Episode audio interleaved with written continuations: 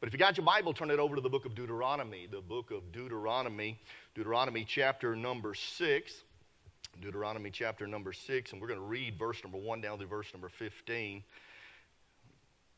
If you got your place, once you find your place, if you'll stand in reverence to the Word of God. And again, thank you, Pastor and church, for putting this meeting on. It's just been a joy to be here. Uh, very comfortable place to stay, and y'all have just been very kind to us as you always are, and we thank you for that. And I appreciate your support, and your faithfulness to us. Thank you, thank you very much for investing in our ministry that the Lord has called us to. Deuteronomy 6 and verse number 1. The Bible says, Now these are the commandments, the statutes, and the judgments which the Lord your God commanded to teach you, that you might do them in the land whether you go to possess it.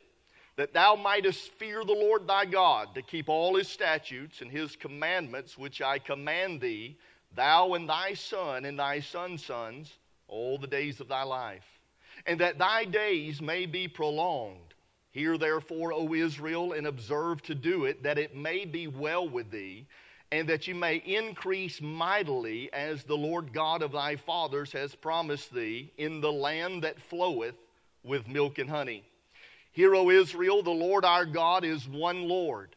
And thou shalt love the Lord thy God with all thine heart, and with all thy soul, and with all thy might. And these words which I command thee this day shall be in thine heart. Thou shalt teach them diligently unto thy children, and shalt talk of them when thou sittest in thine house, and when thou walkest by the way, and when thou liest down, and when thou risest up. Thou shalt bind them for a sign upon thine hand, and they shall be as frontlets between thine eyes. Thou shalt write them upon the post of thy house and on thy gates and it shall be when the Lord thy God shall have brought thee into the land which he sware unto thy fathers, to Abraham, to Isaac, and to Jacob, to give thee great and goodly cities which thou buildest not, and houses full of all good things which thou fillest not, and wells dig which thou diggest not, vineyards and olive trees which thou plantest not. When thou shalt have eaten and be full, then beware lest thou forget the Lord, which brought thee forth out of the land of Egypt from the house of bondage. Thou shalt fear the Lord thy God and serve him, and shalt swear by his name. Ye shall not go after other gods of the gods of the people which are round about you, for the Lord thy God is a jealous God among you, lest the anger of the Lord thy God be kindled against thee and destroy thee from off the face of the earth. Let's pray. Father, we love you. We're so grateful for the privilege we have to be able to gather here this morning. Thank you for this meeting that's taken place this week and for what you've done in my heart and in the hearts of many others. And I pray that today that you would be exalted and magnified in everything that's said and done. Oh, I pray that you would have the preeminence in all things. And Lord, we'll give you the glory and the praise for it all in Jesus' name. Amen and amen. You can be seated. Now, here we're finding the book of Deuteronomy. Uh, he, Moses is going through and retelling and, and getting the children of Israel ready to cross over that Jordan River. Of course, we know Moses will not be able to cross in, but he's getting this generation ready. They've been wandering through the wilderness for the last 40 years, and, and now the time has come that they're getting ready to cross into that promised land that God has uh, promised unto them. Now, the first five chapters, Moses is reviewing Israel's past. You see, knowing the past is very important. We can learn from the past. And we should learn from the past. What? Not to make the same mistakes as some has made in the past. We can learn from people's examples. And, and, and he's wanting this new generation to learn from these examples, uh, to not have the same failures that their fathers did, the, the doubting in the wilderness and the problems they had. But he wants them to be successful when they enter into this new land that God has promised. And you realize their success is based on their obedience to the Word of God. Look what the Bible Bible says in chapter 6 and verse number 18. He says, And thou shalt do that which is right and good in the sight of the Lord, that it may be well with thee, and that thou mayest go in and possess the good land which the Lord sware unto thy fathers. So their success is going to be based on their obedience to the word of God. Now, in verse number 15, Moses reminds the children of Israel of one of God's attributes. Notice what the Bible says For the Lord thy God is a jealous God among you. Now, here uh, we think of the word jealous. In our society today, jealousy has such a negative tone towards it. You know, even if you were to look up the word jealousy in a Webster's dictionary, here's how Webster defines it. He said, Jealousy is a state of fear. It is a suspicion or envy caused by a real or imaginary th- threat. But can I say God is not up in heaven sitting there wringing his hands with some imaginary threat or uh, worrying uh, in any aspect at all? As a matter of fact, you'll find in the Bible there are some very good cases of jealous. Matter of fact, Paul says it this way in 2 Corinthians 11 2. For I am jealous over you with a goodly jealousy. And so there's a good aspect of jealous. You see, I am jealous. I'm a jealous man. I am jealous over my wife. I am jealous over my children. I am jealous over my grandchildren. You see, there's a good, I'm jealous over my church. You see, there's a good aspect of jealousy. And as a matter of fact, the word jealous comes from a little Hebrew word kana. Matter of fact, take your Bible, keep it in Deuteronomy, but flip over to the book of Exodus. Look over, if you would, in, in uh, the book of Exodus, in Exodus chapter number 34. Exodus chapter number 34. Uh, the Bible shows us there in verse number 14. Look what the Bible says in verse number 14. God said, uh, the Bible says, For thou shalt worship no other God, for the Lord, whose name is jealous is a jealous God. So God's name is jealous. Kana Elohim. God is a jealous God. And the word jealous literally, kana means to, it means to value highly. It means to guard. It means to protect. You see, God is jealous over some things. And that's what he's trying to show the children of Israel when they're getting ready to go into this land of promise. I want to show you three things real quickly here in the book of Deuteronomy that God is jealous over. Take your Bible, if you would, to Deuteronomy chapter number four. In Deuteronomy chapter number four, look at verse number one. The Bible says in verse number one, again, he's rehearsing these things to the children of Israel and he's getting them ready to enter into the promised land. Verse number one, the Bible says, Now therefore hearken, O Israel, unto the statutes and unto the judgments which I teach you, for to do them that you may live and go in and possess the land which the Lord God of your fathers giveth you. He says, Ye shall not add unto the word which I command you, neither shall ye diminish aught from it, that ye may keep the commandments of the Lord your God which I command you. You know what God is telling us here? He is jealous over his commandments. He is jealous over his precepts. I'm telling you, listen, God doesn't take it lightly when people mess with the Word of God. He's saying, listen, when you enter into this new land that you're going into, you know what you better not do? Mess with my Word. He said, Don't add to it, don't take away from it. The Word of God is what's going to stand sure. Don't add t- nor take away from it. Why? Because Satan has attacked the Word of God from the very beginning. Look, if you would, in Genesis. Keep your place marked, but look back over to the book of Genesis, and uh, you'll find in Genesis chapter number 3. In Genesis chapter number 3, the Bible says, Now the serpent was more subtle than any beast of the field which the Lord God had made, and he said unto the woman, Yea, hath God said, Ye shall not eat of every tree of the garden? You know what Satan started doing right there in the very beginning? He started attacking the integrity of the Word of God. That's what he does right there. Hath God said? Has God really said that? He's causing question marks to rise up in the mind of Eve. Eve. And that's exactly what he will do in your mind. Uh, he'll attack the integrity of the Word of God, he'll attack the interpretation of the Scriptures. If you'll notice in verse number three, uh, look what he says. But of the fruit of the tree which is in the midst of the garden, God has said, Ye shall not eat of it neither shall ye touch it, lest ye die. And the serpent said unto the woman, Ye shall not surely die. You know what he's saying? Listen, you're just interpreting what God said wrong. You see, he'll attack the very interpretation of the Word of God, but he'll attack the credibility of the Scriptures as well. Notice in verse number five, he said, For God doth know that in the day ye eat thereof, then your eyes shall be open, and ye shall be as gods, knowing good and evil. He's saying, Listen, God knows what's going to happen if you eat of this tree. He knows that your eyes are going to be open. You see, what he's saying is, listen, God ain't being honest with you. God is not being truthful with you. He's hiding some things. You see, He'll cause you to question the very integrity of the Word of God, the credibility of the Word of God. But the, of course, He attacks the content of the Word of God as well. He said, Ye shall be as God. You see, He's adding to. And I'm telling you, listen, that's been Satan's attack from the beginning, and it's still the same very attack today. He'll start making you question Do I have a Bible? Can I rely upon the Word of God? And I'm telling you, He'll sow those seeds of doubt. And he's telling the children of Israel, when you come into the land, there's one thing you can be sure of. That's the Word of God. Don't you add to it, don't you take away from it, uh, you keep it solid. I'm telling you, Jesus told us there in Mark chapter number 7, he starts warning about these uh, traditions of the elders. Uh, he starts warning in Mark 7. Here's what he said Howbeit in vain do they worship me, teaching for doctrines the commandments of men. For laying aside the commandment of God, ye hold the tradition of men, as the washing of pots and cups and many other such like things you do.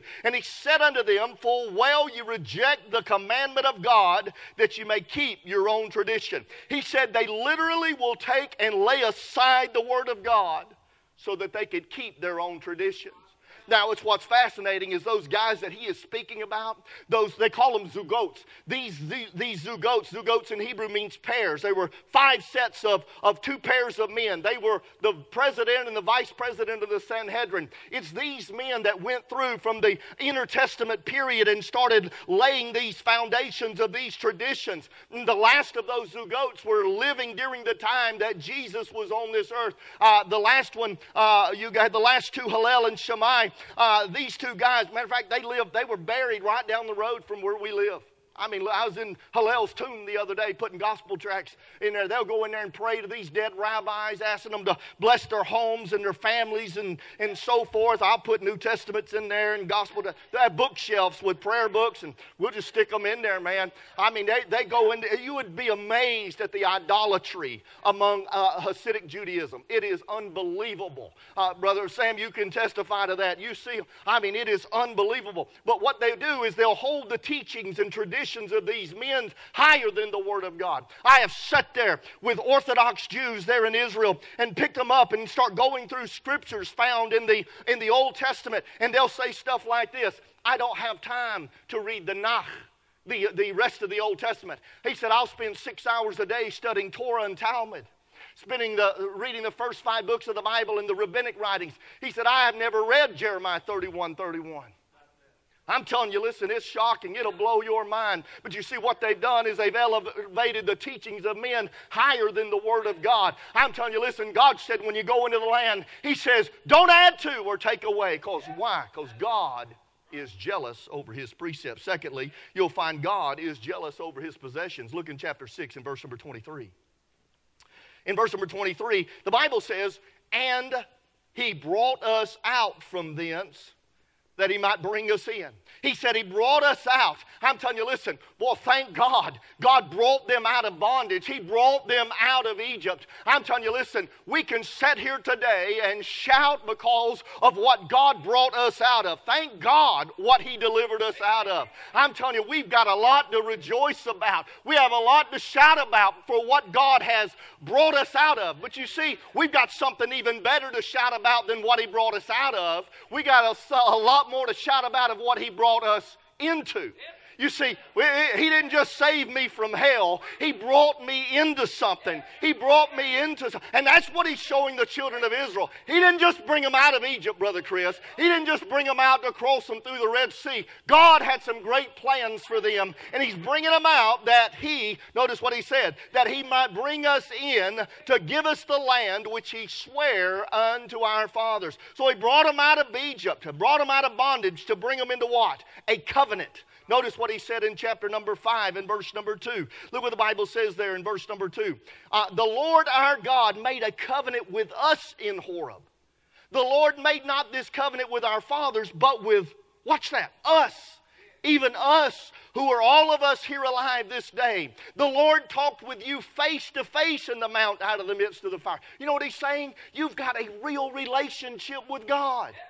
God spoke to you. God spoke to you face to face. Over and over, you see him talking about this. In chapter number 5, you'll notice as well in verses 24, he said, And behold, the Lord our God has showed us his glory and his greatness.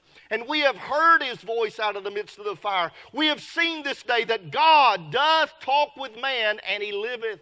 Now, therefore, why should we die? For this great fire will consume us. If we hear the voice of the Lord our God anymore, then we shall die. You know what they're saying? Brother Chris, we have a real relationship with God. You know, when the prophet, I was preaching about Carmel the other day, and the prophet Elijah, uh, you know, when Elijah got up on that mountain, you know what separated him from the prophets of Baal? It was he had a real relationship with God. He could call on him and he would answer him. He had a real relationship with God. I'm telling you, listen, God brought you out of sin. God brought you into a relationship with him that you can fellowship with him. I'm telling you, listen, he brought us out. We can have a relationship. I'm telling you, we got something great. How he brought us out uh, to bring us in. I remember one time we were we were driving down Highway 90, coming out of the Sea of Galilee, heading down south, and and uh, we're getting over towards the ancient city of Bet Shean. And right there around Bet Shean, there's another Old Testament city that's just sitting off on, on the on the side of the road there, and it's called Tel Rehov. Now, Tel Rehov was destroyed during the Assyrian captivity and never rebuilt upon again.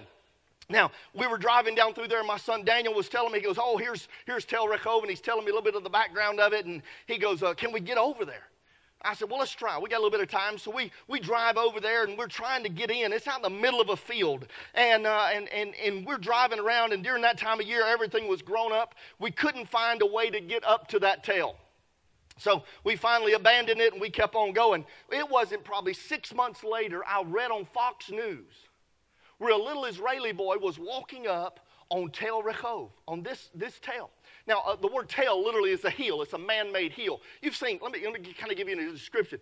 You, you've seen like garbage dumps where they will pile up garbage and it's like a, a heel that kind of levels out well, that's what a tel kind of looks like. It's a man made city. And so they would build it, it would be high up. They would build city upon city once they destroyed them, and they would have walls. And so when you drive through Israel and you start seeing, it looks like a, it's not a garbage dump, it's an old ancient city, normally an Old Testament city. You see, they didn't build high up on those cities in New Testament times. The Romans, when they took over, they built in the lowlands. So when you see those old tels, it's Old Testament. And so, uh, so anyway, so uh, this little boy, this Israeli boy, was walking up there on Tel Rehov with his family, just hiking. They'll ride dirt bikes up there and different things, but they were hiking up there, and he looked down. He saw this woman staring at him, and he reached down and he pulled out a 2,500 year old statue of Ashtaroth, a pagan goddess. Now, could you imagine? You can go in the Israeli museum and see several of these type of statues that they found throughout the land. But could you imagine? There was one day somebody took that little old statue and prayed to it. But you know what? That statue never answered back. That statue never responded. I mean, they could offer sacrifices to that thing. Uh, they could have prayed constantly to it, but I'll guarantee you one thing never happened. That statue never opened its mouth. It never responded back. But I'm telling you, God said, listen, I have spoke to you. Uh, you've got a real relationship with me. I'm telling you, listen, we that have been born again can call upon the Lord. We can walk with Him. We've got something better than the world ever could offer. He brought us out, not just saving us from hell, but He brought us into a relationship. I'm telling you, they had a relationship, but He brought them in to bring them into relationship, but He brought them in to fulfill His promises. You should look in chapter number 6 and verse number 10. He says, And it'll be when the Lord thy God shall have brought thee into the land which he, watch this, which he sware unto thy fathers, to Abraham, to Isaac, and to Jacob. You see, he made that statement which he sware. Uh, notice in chapter 6, verse 23, and he brought us out from thence that he might bring us in to give us the land which he sware unto our fathers. You know what God's doing? He's bringing them out, he's bringing them into the land. Why? Because God said he was going to do it. I'm telling you, listen, they can rely upon the truth of the Word of God. God said, I'm going to do this for you, and God is exactly doing what he said he was going to do. I'm telling you, he's bringing them out to bring them in to fulfill his promise but God is bringing them also in to give them a better life. God had better, greater intentions for them. Notice what he said in, in uh, chapter 6 and verse number 10. It'll be when the Lord thy God shall have brought thee into the land which he sware unto thy fathers, to Abraham, to Isaac, to Jacob. Watch this to give thee great and goodly cities which thou buildest not, and houses full of all good things which thou fillest not, and wells dig which thou diggest not, vineyards and olive trees which thou plantest not, when thou shalt have eaten and be full. You know what God said? I want to bring you into the land and I want to pour out my blessings upon you. I'm telling you, God is bringing them in. Why? Because He wants them to have a better life. Five times you're going to see this phrase here in the book of Deuteronomy in these first few chapters. Chapter 6, chapter 5, he'll say this over and over. That it may be well with thee. That it may be well with thee. That it may be well with thee. I'm telling you, listen, God's got great things for your life. God had great things for their life. But again, those obedience is based on their obedience to the Word of God. I'm telling you, listen, God has something, kind of reminds me of the, the kind of the theme of the book of Hebrews. Got something better. You know, they were wanting to go back to that temple. He's like, why in the world would you want to go back to that? We got something better in Jesus Christ. Amen. And so God is jealous over his precepts, he's jealous over his possession. But then, thirdly and lastly, God is jealous over his position. I want you to notice with me Deuteronomy 6 and verse number 4. Deuteronomy 6 4 is like the John 3 16 of the Old Testament. This is quoted among Orthodox Jews every single day. It's called the Shema. Shema means to hear, it also means to obey. When he's saying Shema, God's saying, Listen up, you better do what's being said. Shema Yisrael, Adonai Eloheinu, Adonai Echad. Uh, hear, O Israel, the Lord our God is one Lord. Now, from this verse, many uh, Jews today, and uh, one in particular who, uh, who established what they call the 13 principles of, of, of the articles of faith, uh, Maimonides, he's saying that God is one absolute. This is what he's. This is not what's being said. Let me, let me, let me kind of show you what God is saying here. You got to keep in mind the context. Look what look what's happening here. Because God, in verse number four, He's saying, "Hear, O Israel, the Lord our God is one Lord." And thou shalt love the Lord thy God with all thy soul and with all thy might. You know what God is saying? Listen, they're going to be coming into a land that's filled with many false gods. Look what he says in verse number 14. He said in verse number 14, after God's poured out his blessings on them, he said, Thou shalt fear the name of the Lord thy God. Verse 13, and serve him, shalt swear by his name. Ye shall not go after other gods of the gods of the people which are round about you. For the Lord thy God is a jealous God among you, lest the anger of the Lord thy God be kindled against thee. He's saying, Listen, there's all these false gods in this land that you're going to come to. And when you come into this land, he goes, I'm your only God.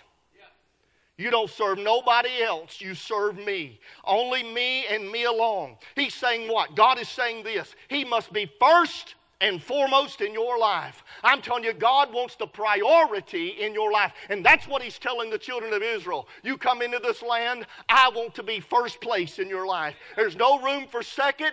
God said, Put me first, make me first, obey my command. Why? Because God is jealous over His position. He's not sharing his position with nobody else. He said, That's my name and my glory will I not give to another. I'm telling you, listen, but God stresses four areas of our life that he wants the preeminence in. The first one is in our heart. I want you to notice in verse number five, he says, And thou shalt love the Lord thy God with all thine heart. Now, he makes that statement, thou shalt love. You know what? This, this word love, ahava, uh, the word for love, is not here in a command form. Now, here's what God is saying God's not saying, you, you better love me. That's not what God is saying. Not at all.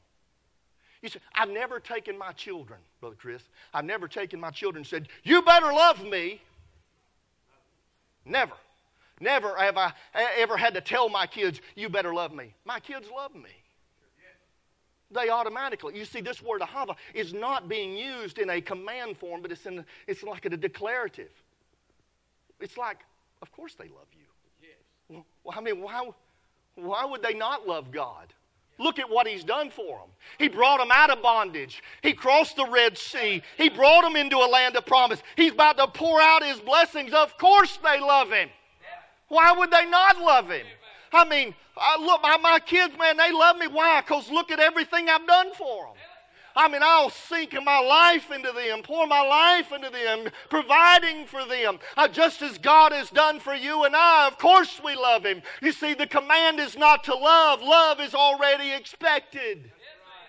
Why would you not love him? He saved you. He brought you out. You don't have to worry about going to hell. I mean, you've got a future home in heaven. Uh, you're in, uh, we are seated in the heavenlies right now. We've got the blessings of the Lord Jesus Christ uh, upon us right now. Why would we not love him? Here's what he's saying. Because you do love him. He says this Thou shalt love the Lord thy God. Here's the key with all He's saying, Look at everything I've done for you. Because of everything I've given you. God said, Listen, I want every area of your life. I want all your heart. They say, and I'm not a doctor by no means, but they say that the heart is made up of four different chambers. And do you realize God wants the preeminence in every aspect of? He goes through and he starts describing not just the heart here, but he starts going through. Matter of fact, Jesus even warned us in Mark chapter 7 that out of the abundance of the heart, the mouth speaketh. And he warns us about all that wickedness that comes out of the heart of men proceed evil thoughts, adulteries, fornications, murders, thefts, covenants. The list goes on and on. I'm telling you, listen, if God could peek into the, and he can, into the four chambers of our hearts, what would he see? If we could peek into the four chambers of our hearts, what do we see? God wants every aspect of it.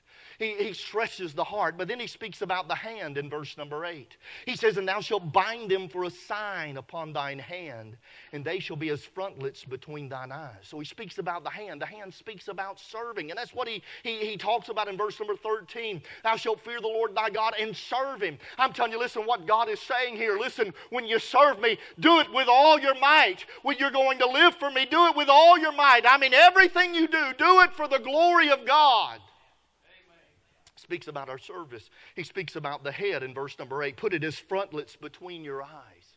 You know what he's saying? He's saying our thoughts. The very thoughts in our mind, everything we do. That's what he's saying. Listen, I want the center, I want to be the centerpiece of your life. In your in your in your hands and your heart in your head. And, and you know, the Bible tells us in Philippians, let this mind be in you, which was also in Christ Jesus. I'm telling you, listen, to have that same mind of Christ. But then he shows us in uh, verse number seven now, to verse number nine, he wants it preeminence in our homes as well. He says in verse number seven, And thou shalt teach them diligently unto thy children, and shalt talk of them when thou sittest in thine house, when thou walkest by the way, when thou liest down, when thou risest up. Thou shalt bind them for a sign upon thine head, they shall be as frontlets between thine eyes. Thou shalt write them upon the post of thy house and on thy gates, and it shall be when the Lord thy God shall have brought thee into the land which he sware unto thy fathers. I'm telling you, what's he saying? He said, I want the preeminence in every aspect, in every area of your life. I want to be first and foremost in your life. That is what he is trying to tell us here. You know, 1 Corinthians 6 and verse number 19 says this What know ye not that your body is the temple of the Holy Ghost which is in you, which ye have of God, and you're not your own? For you're bought with a price. Therefore, glorify God in your body and in your spirit, which are God's. We have been bought, we are a purchased possession. And therefore, because we are a purchased possession, He owns every aspect of us. God help us not to surrender all to Him. My brother, my brother, man, he's just got a heart of gold. I mean, he has just got a heart of gold. Good as they come. He's he's biggest redneck you'll ever meet in your life. I mean, just heart of gold. Man, he's just as good as they get. He's got, I don't know how many, last I heard, I don't know if he's got more since then, about 23 stents they put in his heart. You know, last time I talked to him, he had got one. I was leaving the hospital. I said, Where are you going? He said, Oh, I'm sitting here at Waffle House. I said, What in the world are you doing at Waffle I mean, he left the hospital, getting another stent, and he goes to Waffle House, you know.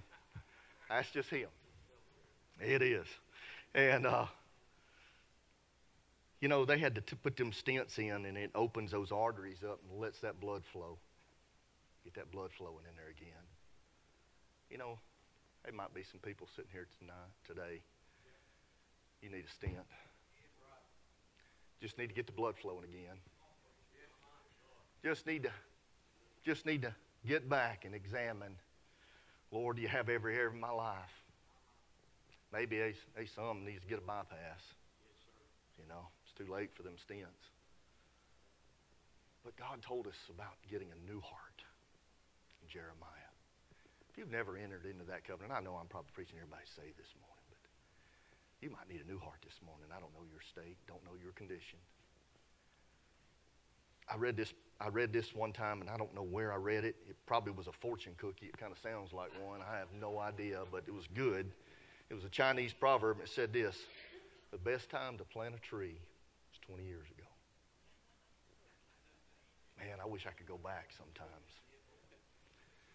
Wish I could go back. But they said the second best time is today. It's today. It's today. Can't go back, but today. Today, I can determine. Today, I can determine, Lord, you're going to be first in my life. I want you first. I'm reminded, as the psalmist said, and I close with this in Psalm 86 Teach me thy way, O Lord. I will walk in thy truth. Boy, the hunger you see in the psalmist here. Unite my heart to fear thy name. I will praise thee, O Lord my God, with all my heart. And I will glorify thy name forever. does he have all your heart this morning? Father, we love you. Pray that you'd have your will and way. In Jesus' name.